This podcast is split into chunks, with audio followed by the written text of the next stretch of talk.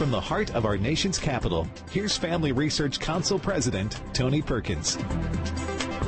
Well, happy Monday to you. Hope you had a great weekend, and thanks so much for tuning in. Coming up on this Monday edition of Washington Watch.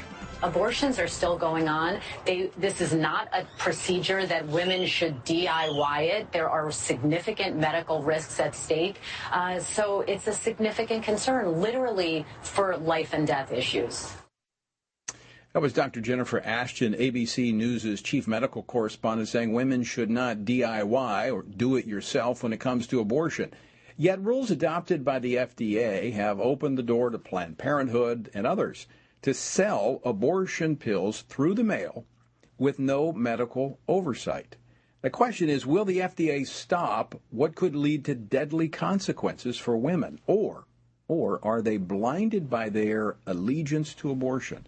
We're going to talk about that in just a moment with Texas Congressman Dr. Michael Burgess, a member of the House Doctors Caucus.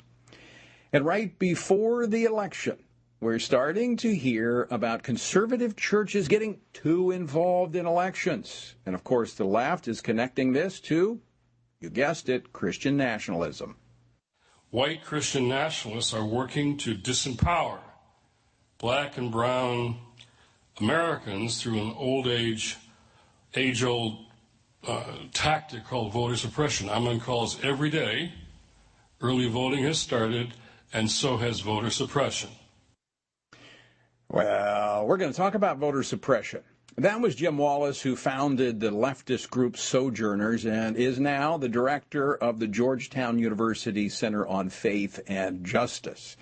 We're going to talk about this, and we're going to explore this further with Dr. A.J. Nolte of Regent University when he joins us a little later here on Washington Watch. Also, the reaction to Nancy Pelosi's husband reportedly being attacked by an alleged intruder with a hammer has, well, it's been interesting. Enough is enough is enough. Every person of good conscience needs to clearly and unambiguously stand up against the violence in our politics, regardless what your politics are. That, of course, was President Biden. He made those comments at a Democratic fundraiser on Friday night. Now, I've been very clear about speaking out against violence, whether it comes from the left or the right. But I have to ask this question: where was the president in denouncing the attacks on conservative candidates and organizations? And I think we all need to recognize violence is up across the board. Lee Zeldin was attacked. We had an assassination attempt against Brett Kavanaugh, and Democrats didn't repudiate that. Joe Biden didn't talk about the assassination attempt against Brett Kavanaugh. It was RNC Chairwoman Ronna McDaniel asking that question yesterday on Fox News Sunday. She joins us a little bit later to talk about it. And finally, President Obama, he made his way to Georgia on Saturday to campaign for Raphael Warnock and Stacey Abrams. And while he was there, he took the opportunity to take a shot at Herschel Walker, who is running ahead of Warnock in the polls. Seems to me he's a celebrity who wants to be a politician. And we've seen how that goes. Yes, we have. Well, Walker's response to Mr. Obama is, it's really pretty good. And I'm going to play it for you a little bit later, so stick around. The website is TonyPerkins.com. If you miss anything, it's all archived right there. And by the way, lots of resources there for you. So be sure and visit TonyPerkins.com. Now, we are just 8 days away from Election Day, and early voting is underway. We have a great resource for you: a personalized electronic voter guide to the candidates. It tells you where the candidates stand. They are rated from liberal to conservative based upon their stance on a range of issues. And all you need to do to get your free personalized voter guide is text the word guide, that's G-U-I-D-E, to 67742. 67742. Literally millions have already taken advantage of this opportunity and have downloaded this voter guide. So hurry up, download your own personalized guide. What happens? You text in the word guide to 67742. You get a link, follow the link, put in your address, and there you have your own personalized guide. The word for today comes from 2 Kings chapter 6, verses 16 and 17. So he, Elijah, answered and said, "Do not fear, for those who are with us are more than those who are with them."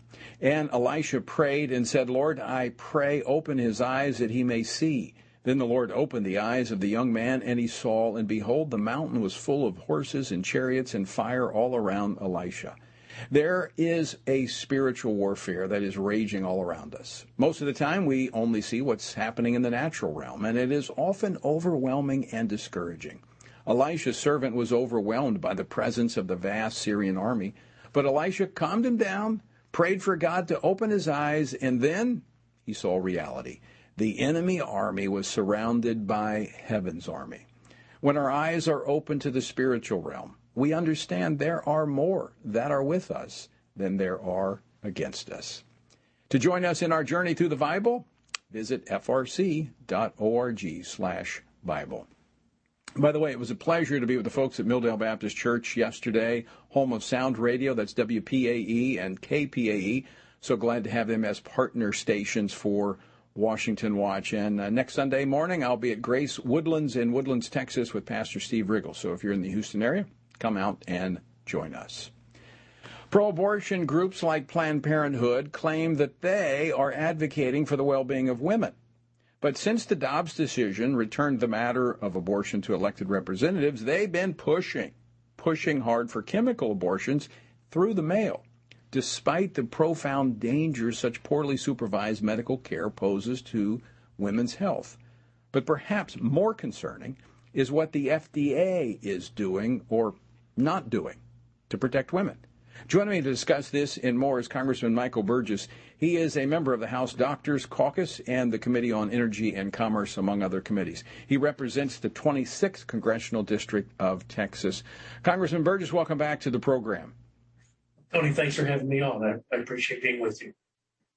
Well, earlier this morning, Politico published a report citing an anonymous FDA spokesperson who said the FDA itself is concerned about the advanced prescription of the so-called morning-after pill, RU486. They're saying even if you're not pregnant, but you're going someplace where abortion might be restricted, go ahead and buy this in advance, have it in your possession. That runs counter to good health practices, does it not? Yeah, it absolutely does. And my read this morning of what the FDA put out was that pre-prescription was not allowed. And let's bear in mind that the RU486, the compound in question, is not really a morning-after pill. It's an abortifacient. It is to end the pregnancy that has already been established. And that is not without potential complications. The timing of its taking is something that must be done under significant professional control and should not just be out there as something, hey, in case of fire break glass, look, when used as intended, these medications are going to be lethal at least to one half of the participants in the equation. I mean, it could, yeah, certainly, but it could be deadly for the women who take it. The reason medical supervision is necessary, you could have ectopic pregnancies where that would not be detected. That could lead to serious health complications for a woman if she takes this.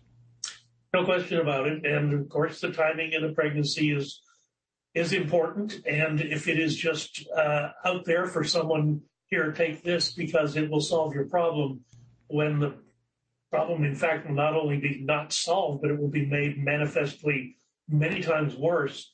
This is not a good idea. And these are potent medicines that need to be under there. The reason they're prescribed by a physician is just exactly that. They are potent medicines that have the potential for severe side effects. There's also a range at which these can be used.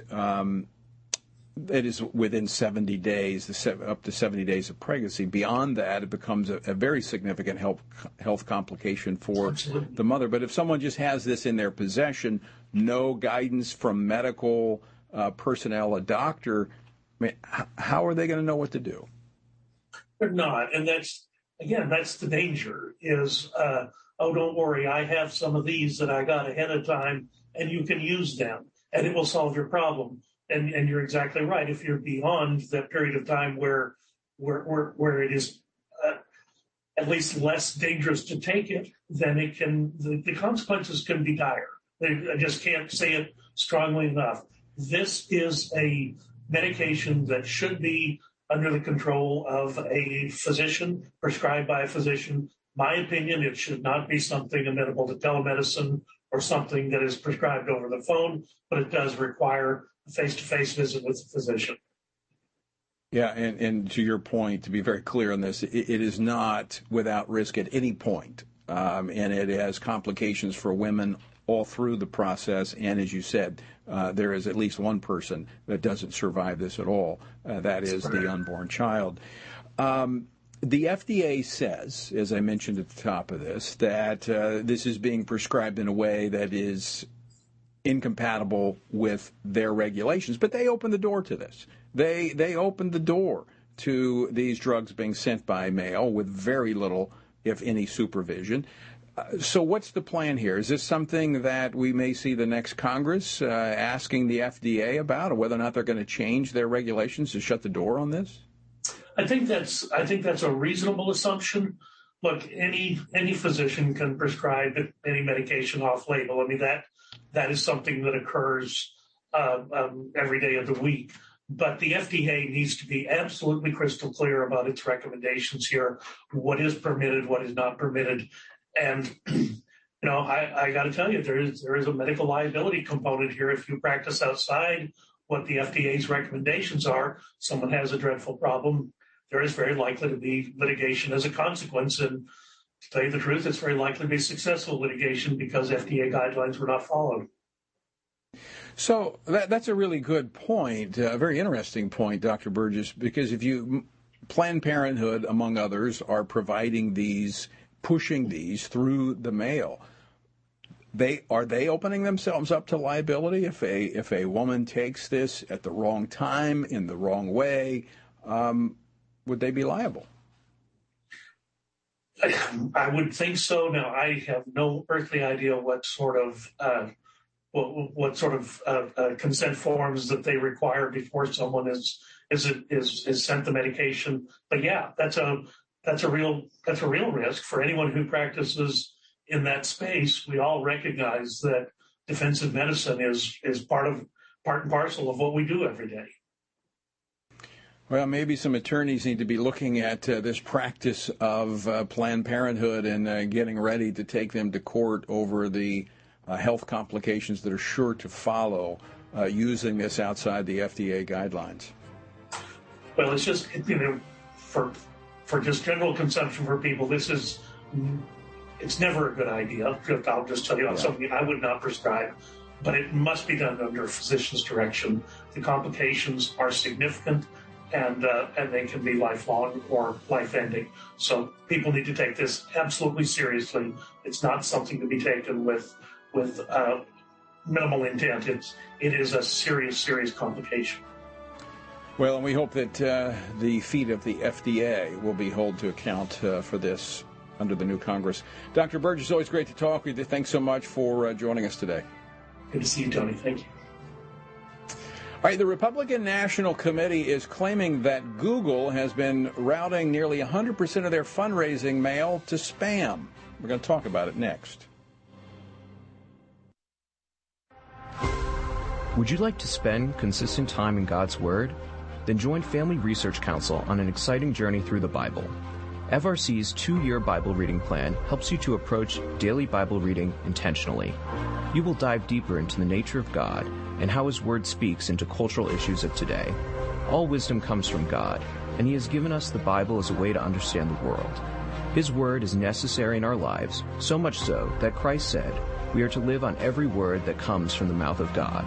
He calls it our daily bread because we need it daily to sustain us and nourish us spiritually, just like food does physically.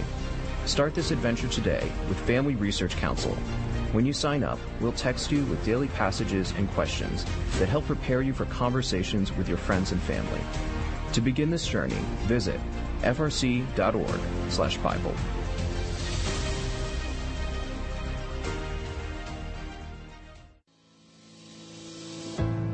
1 Peter 3:15 instructs us to always be prepared to give an answer to everyone who asks for a reason for the hope that we have. The mission of FRC's online Center for Biblical Worldview is to carry out that verse by training Christians to advance and defend the faith in their families, communities, and the public square, as now more than ever, we need to be grounded in the truth of God's Word. The Center for Biblical Worldview provides amazing written resources for a wide range of relevant issues, including biblical stances on voting, religious liberty, abortion, marriage, and sexuality. Each of these topics comes as a free downloadable PDF version, abbreviated version, and Spanish translation, along with a prayer guide. To access this written series or to sign up for the Center for Biblical Worldview's monthly newsletter, visit frc.org/worldview.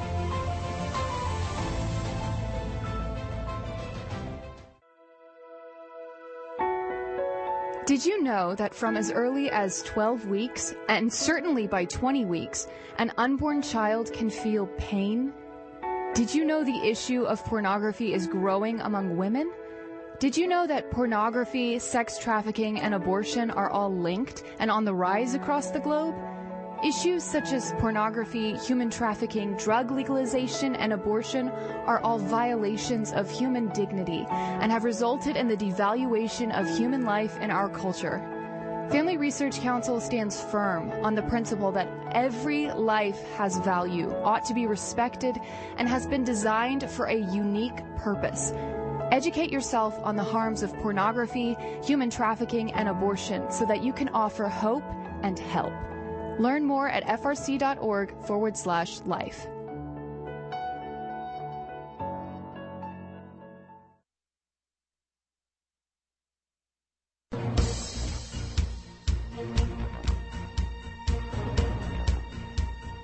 Welcome back to Washington Watch. Great to have you with us on this Monday. Again, to get your personalized voter guide, text the word guide, G-U-I-D-E, to 67742. You get a link, you follow the link, put in your address, and you'll get a personalized guide that rates the candidates from liberal to conservative. And this next topic we're going to talk about will underscore why this is so important. Because earlier this month, the Republican National Committee filed a lawsuit against Google, alleging the tech giant is censoring Republican fundraising and get-out-the-vote emails. The RNC says that for the past year, Google has throttled its ability to communicate with Gmail users by routing nearly 100% of RNC emails to spam.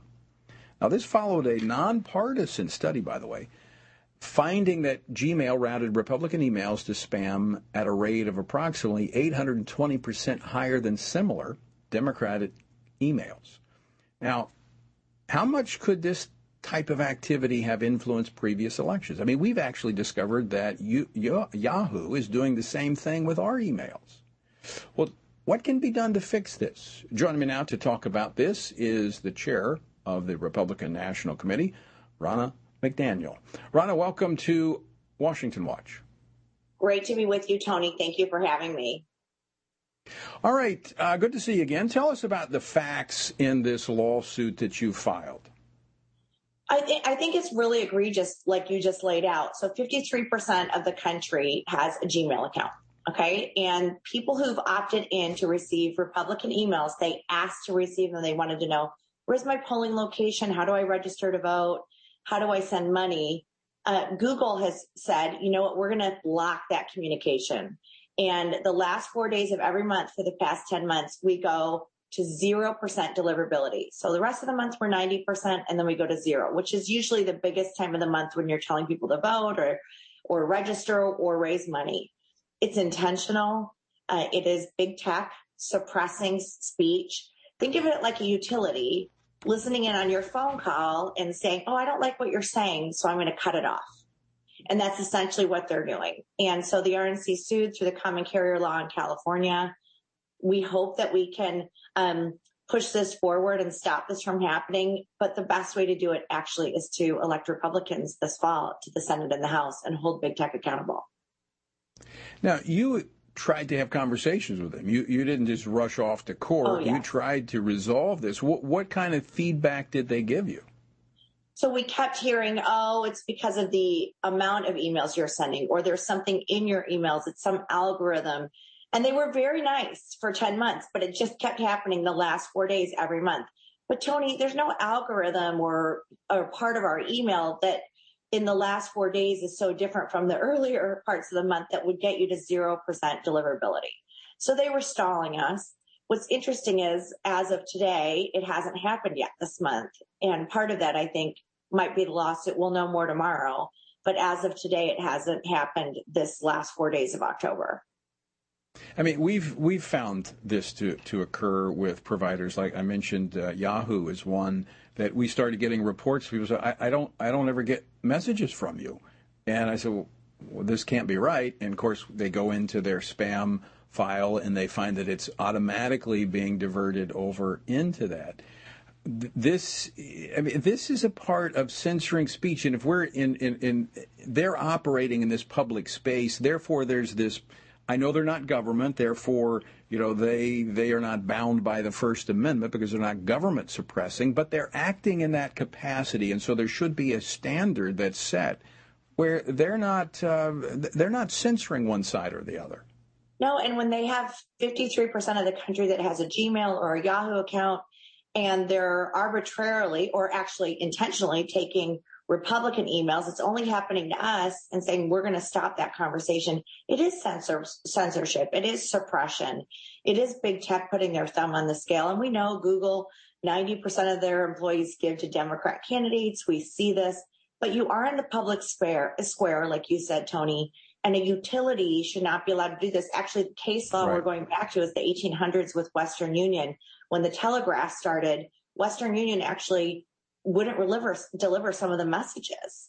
And they were sued in California and lost. So we're hoping this stands up and creates a precedent that will prevent big tech from doing this from now on, because they have pretty much a monopoly on emails. And when they're stopping free speech, and they're not a vendor of ours, it's not like we're paying Google.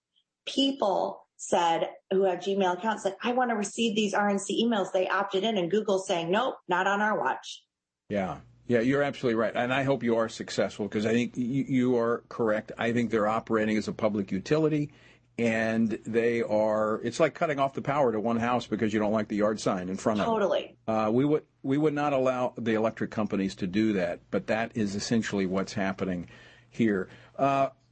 Ron, I want to switch gears for just a moment. Yesterday, you were on Fox News Sunday, and I think you made a very valid point. All of us, and I mean, I've denounced violence on every side. As a former police officer, I think it is undermining of our, especially when it comes to political violence, it undermines our system of government. I spoke out about January the 6th. I don't think we should be violating the law at all.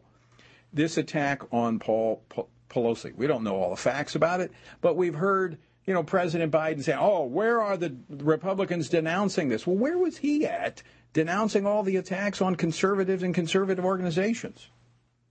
Exactly. I mean, you had an attack on Family Research Council where somebody came in and committed violence in, I think, 2012. And we're seeing all types of violence, political violence. But it's interesting, Tony, that the media is selectively silent when it comes to conservatives, right? When Lee Zeldin was attacked and that attacker was on the street the next day, or an assassination attempt against Brett Kavanaugh, or what happened after the Republican convention last summer, when many of our attendees, or two summers ago, when people were attacked leaving the White House. Right. And they're selectively silent. But then when it happens to Democrats, they amplify it in a dishonest way. And they make it sound like, oh, Republican rhetoric's causing this. It should be across the board denounced. We denounced it. We denounced the Paul Pelosi attack. Again, we do not have all the details. But I will say this. They're also silent on the violence happening across our country because of Democrats' decision to defund, demoralize the police, cashless bail. I think of a little boy like Jackson Sparks, one of the victims of the Waukesha Christmas parade killer, who ran over a whole crowd of people because he was out on a very small amount of bail, even though he was a repeat offender and a violent man. And this young 8-year-old boy died. You think of Eliza Fletcher, the mom who was running in Memphis, who was killed by a career criminal who was let out because of Democrats being weak. We can think of hundreds of lives that have been taken by their terrible policies. Ronna, we're gonna have to leave it there. Always great to see you. Thanks so much for joining us. Folks, stick around. We're back after this. Are you a university student? Do you know a university student, specifically one who wants to grow as a Christian leader to positively influence public policy and the culture? Look no further. Family Research Council has a life-changing 12 to 15-week internship program that has prepared and equipped students to take the next step in their professional journey. With a speaker series focusing on careers and callings, lectures from prominent conservative leaders, and weekly biblical worldview training, students will grow in personal and professional development. Interns have the opportunity to work in policy, communications, event planning, and more. They will gain real-world experience working directly with our experts who will guide them in pursuing careers of influence so that they can make a difference wherever God calls. This paid internship offers fully funded housing in the heart of downtown D.C., giving you the chance to experience our nation's capital. Visit frc.org/internships to apply. What is biblical masculinity? In our culture of gender confusion, there aren't many examples of godly manhood. Men, husbands, and fathers need to find a model of godly manhood, leadership, and strength. But where can they find it in our culture? Stand Courageous Men's Ministry was created to help men find this model of godly manhood and to develop a strong biblical character, cultivate positive habits, build and rebuild relationships, and make commitments that will move men closer to God's good purpose and design. Men who will stand courageous. Join us at a Stand Courageous Men's Conference to discuss critical aspects of masculinity. These conferences are led by men who understand the issues men face. They unpack our role as a defender, provider, instructor, and battle buddy so that we can make an influence as a chaplain inside and outside the home. Learn more and find a Stand Courageous event near you at StandCourageous.com.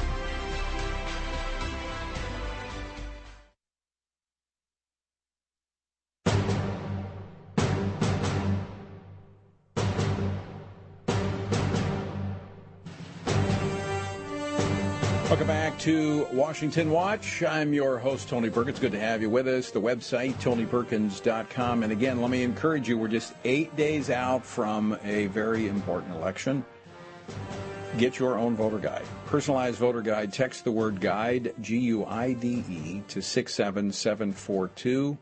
Get a link, follow the link over, put in your address, and within seconds, you'll have your own personalized voter guide on the candidates. All right. Over the weekend, former President Barack Obama was on the campaign trail, barnstorming for Democrats in battleground states. The former president headlined recent rallies in Georgia, Michigan, Wisconsin last weekend. This week, he will head to Nevada, Arizona, and Pennsylvania. Now, in Georgia, he was campaigning for Raphael Warnock and Stacey Abrams. And the president took a shot while he was there at Warnock's opponent, Herschel Walker, who many of you know from football fame. And he's actually, the polls are showing this race very close. In fact, some of the polls have actually shown Walker up over Warnock. And this was what President Obama, former President Obama, had to say. Clip 7, please. Seems to me he's a celebrity who wants to be a politician. And we've seen how that goes. Now, he went on to make some other statements like, you know, hey, would you want him flying your plane? He's not a pilot. You know, he's not a pilot. Well, I mean, would you want President Obama flying your plane? I didn't want him leading our country, even though he had the title of president. But here's this response from Herschel Walker is classic. Play clip number 6. President Obama was here last night. Y'all saw him. He said, "I'm a celebrity." Yeah. He got that one wrong, didn't he? I'm not a celebrity. I'm that warrior for God. All right. In case you didn't hear what he said, I'm going to read it for you because it was a little muffled. He said, "President Obama was here last night. Yeah, y'all saw him. He said, I'm a celebrity." Yeah, he got that wrong, didn't he? I'm not a celebrity. I'm that warrior for God. Now, what's making this race extremely interesting in Georgia is that Herschel Walker has been attacked repeatedly, on abortion, that he's had this sordid past and all these different things. He is extremely open about his faith in the Lord Jesus Christ and the transformation that has taken place in his life as a result of his faith in Christ. And so on every issue, there's not an issue where he is not lined up with biblical truth. And so what does that mean? That means he is a prime target to be attacked. Now, I want to play a clip that I played at the top of the show because, you know, we talk about Christian nationalism. All right, and we're going to talk about that with Dr. Nolte in just in the next segment. But we hear about Christian nationalism. But have you noticed how they subtly put in another word?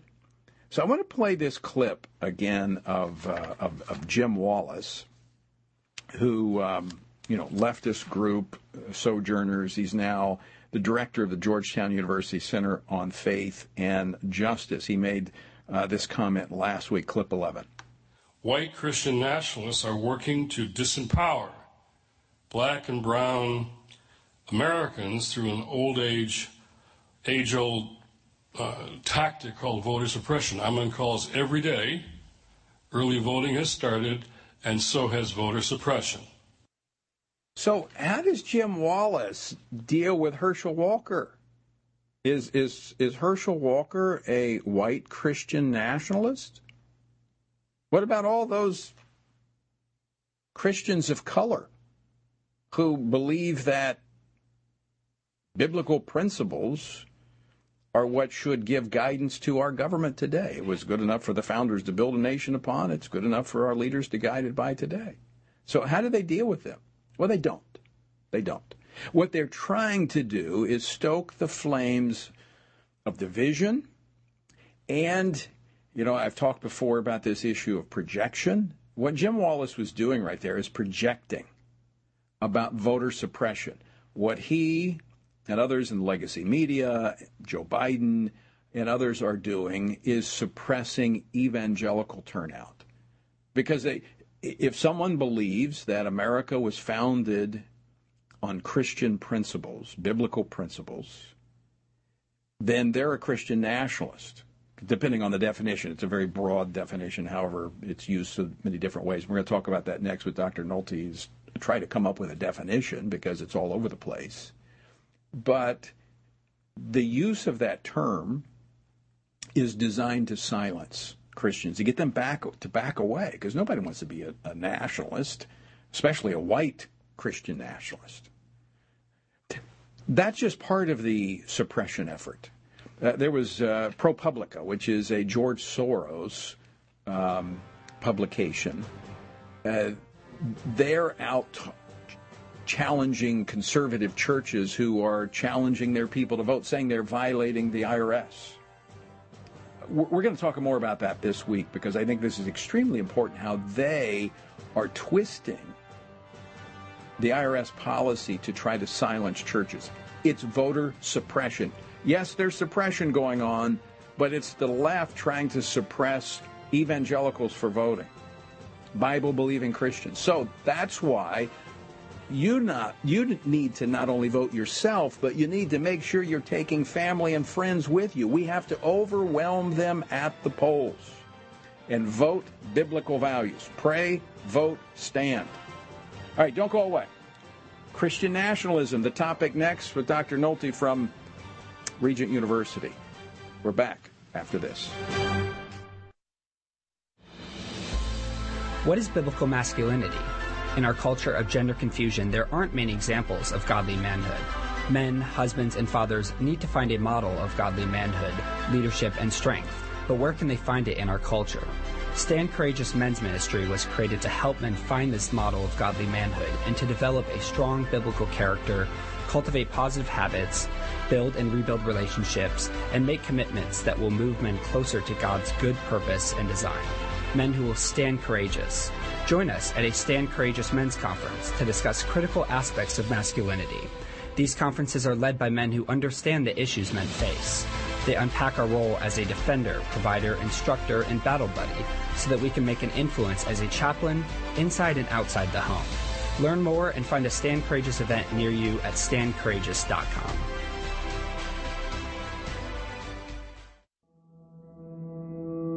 With the increase in tech censorship of conservatives and Christians, Family Research Council created a tech subscription platform to be sure we don't go completely dark due to censorship. It is important to us that we stay connected with you and that you stay informed. So if we get canceled, you can still access updates on faith, family, and freedom. How? Just text STAND to 67742 to sign up for our text alerts, and you will get FRC's content straight to your phone. Again, just text STAND to 67742 and you will get alerts on the biggest stories of the day. With just a simple text, always have access to our content and stay informed and connected with like-minded community. Text STAND to 67742. That's STAND to 67742.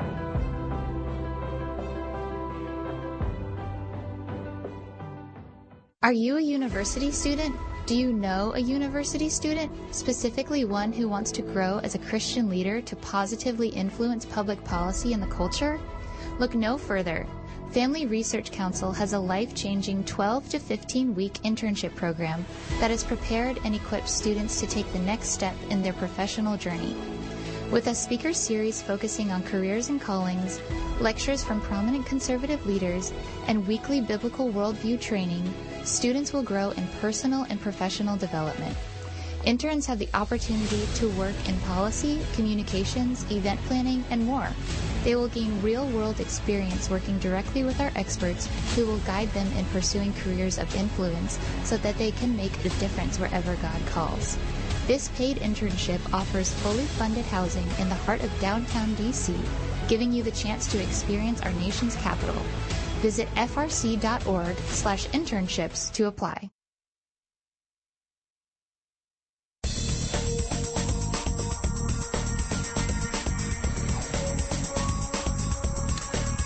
Welcome back. I'm Tony Perkins, your host. It's always good to have you with us. The website, TonyPerkins.com. As I mentioned, pray. We need to be praying. We need to be voting. We need to be standing for truth.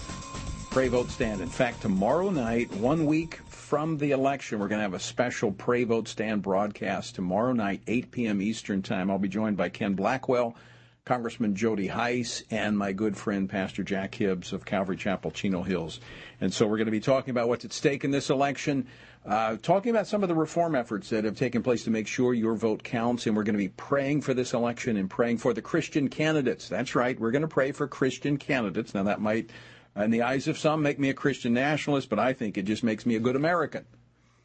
All right, so we were talking about this very topic last week with Regent University professor A.J. Nolte to talk about Christian nationalism. Now, trying to define it, because this has become the left's favorite label for Christians practicing their faith in the public square. Much of Dr. Nolte's Ph.D. dissertation research studied the topic of nationalism and faith, and I wanted to bring him back for a longer discussion where we use this research as a framework to discuss what we're seeing today, how we understand it, and how we respond to it. So, Dr. Nolte, thank you for joining us again today. Good to see you. Thanks, Tony. It's great to be back.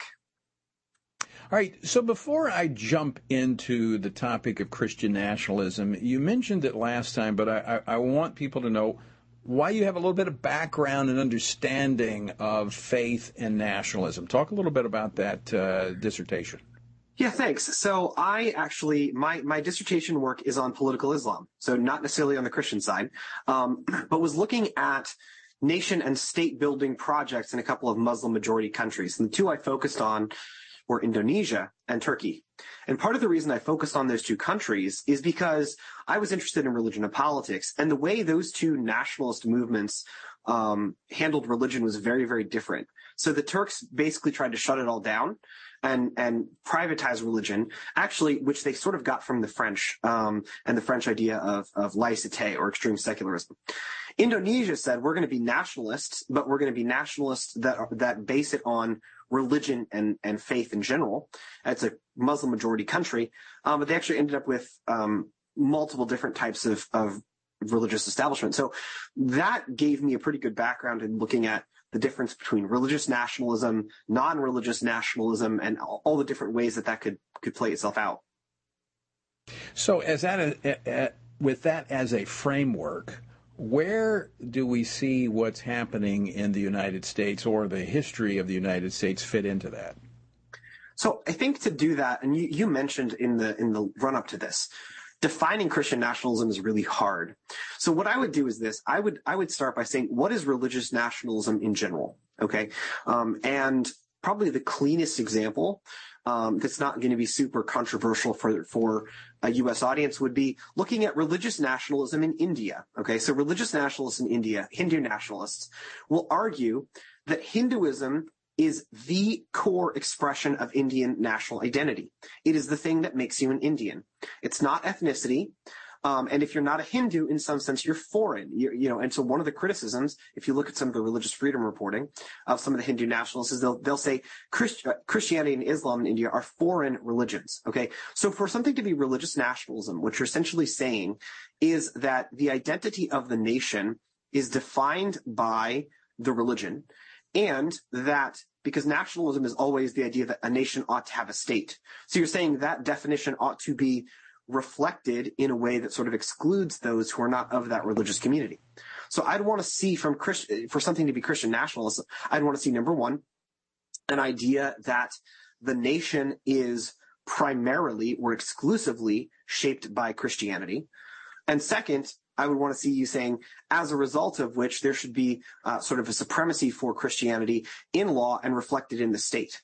And I do see certainly a number of arguments that America is a Christian nation, there's a lot of different definitions that are put into that, and I think it means different things to different people. There's a lot of different definitions of that. And what I don't see from Christians in the United States is the idea that we should be excluding other religions. I think Christians in the United States have done more to argue for religious freedom around the world than almost anybody else. Yes. And I've looked at India very closely in my role as the chairman of the U.S. Commission on International Religious Freedom that I served on for 4 years. And what we see there is we see really the government turning a blind eye to the attack, persecution, and some murder of non-Hindu individuals. Now, one of the distinctions, and we have to say this, I think, up front, you made reference to it, it's not just Christianity in America that is open to people being able to choose their own path. That is the nature of Christianity. Yes. Christianity is different in that sense, in that we believe God gave us a choice whether or not we choose to follow him or not. And so we advocate for every human being to have a choice. Now, that doesn't mean all choices are equal in terms of their outcomes, but we do believe that every individual must make that choice for themselves. And so we fight for that opportunity for them to choose either right or wrong. But it doesn't mean that we feel like we should step back and not allow our biblically based ideas, our worldview, which we all have a worldview, some biblical, some not, that somehow our biblical worldview is not appropriate to bring to the public square. And that's what I'm hearing those that are labeling Christians as Christian nationalists saying. And here's the irony. I think religious freedom is one of Christianity's greatest gifts to the world. It's an idea that is first expressed by Christian thinkers in the second century. It's an idea that's first expressed in law by a Christian emperor who signs the Edict of Milan, which is the first document that doesn't just say, I will tolerate your religion, but that actually says you have a God-given right to practice your religion freely. And so it is an idea that comes out of Christianity, but that benefits all religions and those who have no religion. And the irony is that the very same people who are talking about Christian nationalism are at the same time trying to say that religious freedom is a kind of Christian special pleading, and that they're ignoring the degree to which religious freedom advocates have advocated for Muslims and Yazidis and others. Dr. Nolte, let me ask you this question. That is absolutely true, that Christianity has given rise to freedom and people to make personal choices. Mm-hmm. But the very essence of Christianity, you cannot hollow out Christianity and the values and the virtues that that it's built upon and still expect the same outcome. Right. Yeah. And America embracing those Christian principles, and I don't advocate to say America is a Christian nation. America is a nation built on Christian principles. Right. And those principles enable us as a nation to respect all people. Is that accurate? Absolutely. As Christians, we have two mandates. We have the mandate to love God. We have the mandate to love our neighbor. And I think, you know, one of the things that I have done a lot here at Regent is research on the impact of Christianity. And any place you see Christians vibrantly living out their faith in the public sphere, what you tend to see is good things happening for Christians and non-Christians alike. So it's beneficial for us, but it's also beneficial for everyone. That's right. But what I think the left is trying to do is, in fact, well, I'm not going to put words in their mouth. I'm going to kind of quote from them. But I was just reading. I mean, there's been a plethora of articles just in the last few days. I mean, they're kind of ramping up on Christian nationalism. This is by Sarah Posner, and I've known she's a quote unquote journalist. She loves to attack Christians. But she says this. She says in her piece, Christian Founding Mythology, Christian nationalists believe that God had a providential hand in America's founding. They contend that carrying out God's will, the founders intended America to be a Christian nation. Now, define that as, I mean, I just kind of went through that. I think America was founded on Christian principles to have that influence, but not formally a Christian nation with a church state. That was very clear. The founders actually took that concept from Scripture, the separation of church and state. Absolutely. Yeah. So there's a little bit of base stealing. On the one hand, you're saying America had a Christian founding. I think most Christians and most reputable historians that I've read would agree that there's you don't get America as it exists without Christianity. That's just an obvious statement. But then saying the purpose of America is to create a Christian nation, that I think is going a little bit further than most of us would actually be comfortable with. Because again, I think Christians rightly understand religious freedom as a value that as Christians we share and we want to promote. And we see government having its own realm of authority that God has given to it, the family having its own realm, and the church having its realm. And so that the church does not lord over the government should not lord over the church. They all have their individual realms, and the whole basis, foundation is self-government based upon biblical truth. But I want to go to another assertion she made. She goes on to say, but the extent the government carries out its function, it should be done from a biblical worldview. Now, everyone has a worldview. They may not know it, they may not acknowledge it, but either you have a worldview. As Christians, we believe God created the world and he set the rules, and therefore we order ourselves accordingly. And as Christians, we can't check our faith at the door, so we bring those viewpoints into the process by which we make our laws and we reach consensus. What the left is suggesting is that if you're a Christian, your worldview is invalid. Therefore, you must check faith to the radical secularists who are indoctrinating our children with all of this sexual ideology that they're pushing in our schools. One of two things is happening, and sometimes both at the same time. One is that there's an implicit bias that says that only secular people can truly be pluralistic, which is, I think, historically false. Some of the least pluralistic ideologies in history come from a secular background. The other possibility is that pluralism is really a fig leaf for, you know, sort of pushing that agenda. I'm not going to necessarily say that everybody who is secular is in the second camp where it's a fig leaf. I think that a lot of them genuinely do not believe that you can have both a biblical worldview and a commitment to pluralism under the Constitution. I think that's false. But there are certainly some people that are in that second camp where they're using the idea of pluralism and the belief people have, this unconscious secular bias that says that only secular people can really be pluralistic, and they're using that to marginalize Christians. But, Dr. Nolte, do we not see this idea that there's no room in the public space for this biblical worldview or Christianity, that there is, in fact, and this is what has so many Christians, I think, at a point, they're pushed to the edge and they're saying, you know what, we can't be silent any longer. We have to speak up. There is an effort to expunge from the public space any reference to God and biblical truth.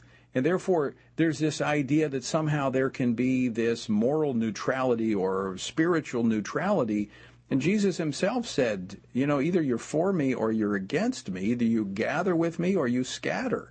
And so I think we had this it wasn't a pure evangelical religion. It was an understanding that faith and the values that we derived from that faith was important in setting the guardrails and giving the guidance for our nation, and we coexisted. But now there's this effort to push that from the public debate, and I think that's why Christians are standing up saying enough is enough. Yeah, I agree. I think that there is definitely a sort of, and I saw this actually, it was interesting. You mentioned my dissertation research at the beginning. One of the things I saw in Turkey is that the secular nationalists in Turkey would use the fear that the religious Muslims were going to sort of reemerge and drag us back to the bad old days. They use that to sort of motivate people to follow their own policies. And what's been striking to me is I've been watching the secular discourse from the Handmaid's Tale outfits to the Christian nationalism. I'm seeing a lot of parallels to the mobilization of that fear of religion that you saw early in secular Turkey. I'm seeing a lot of parallels to that in the way the secular left is presenting now in the United States. How did that work out? How did that work out for Turkey? Not very well. And that was one of the conclusions in my dissertation is repressing religion actually just creates religious extremism. Religious freedom decreases religious extremism. I think you are absolutely right, and I think you're onto something there. Because I think what they're doing by the persecution and the isolation of Christianity in this country, trying to push it out of the public square, is they're creating more friction and conflict in our country where, you know, let everybody have their ideas and bring them to the table and have a point at which we reach consensus. That's being short-circuited in this process by marginalizing and labeling, and Christian nationalism is one of those labels. And I think the way we respond as Christians to this fear-based attack on religion is to remember that perfect love casts out fear. So if their goal is to try to say, you know, to try to cast as extremists, then we respond with love. We respond, you know, forcefully in the public square, but we put our ideas forward and we try to persuade and we prove them wrong and we engage. That's right. And when we do so with confidence, standing on the truth of God's word. Dr. Nolte, always great to talk with you. Thanks so much for taking time out to join us today. Look forward to having some further conversations with you about these important topics. Absolutely. Thank you so much. All right. Folks, you heard it. You know, we don't need to be fearful. We don't need to be angry. We need to be resolute, confident that we stand on the truth of God's word. But here's the key. We got to stand. All right? Join us tomorrow night, 8 p.m. Eastern Time, for Pray, Vote, Stand. We'll be Ken Blackwell, Jody Heiss, and my good friend, Pastor Jack Hibbs. Until next time, I leave you with the encouraging words the Apostle Paul found in Ephesians 6, where he says, when you've done everything you can do, when you've prayed, when you've prepared, and when you've taken your stand, by all means, keep standing. Washington Watch with Tony Perkins is brought to you by Family Research Council and is entirely listener-supported. Portions of the show discussing candidates are brought to you by Family Research Council Action. For more information on anything you've heard today, or to find out how you can partner with us in our ongoing efforts to promote faith, family, and freedom, visit TonyPerkins.com. Also, to leave a comment about Washington Watch, call our watch line at 1-866-372-7234. That's 1-866-372-7234.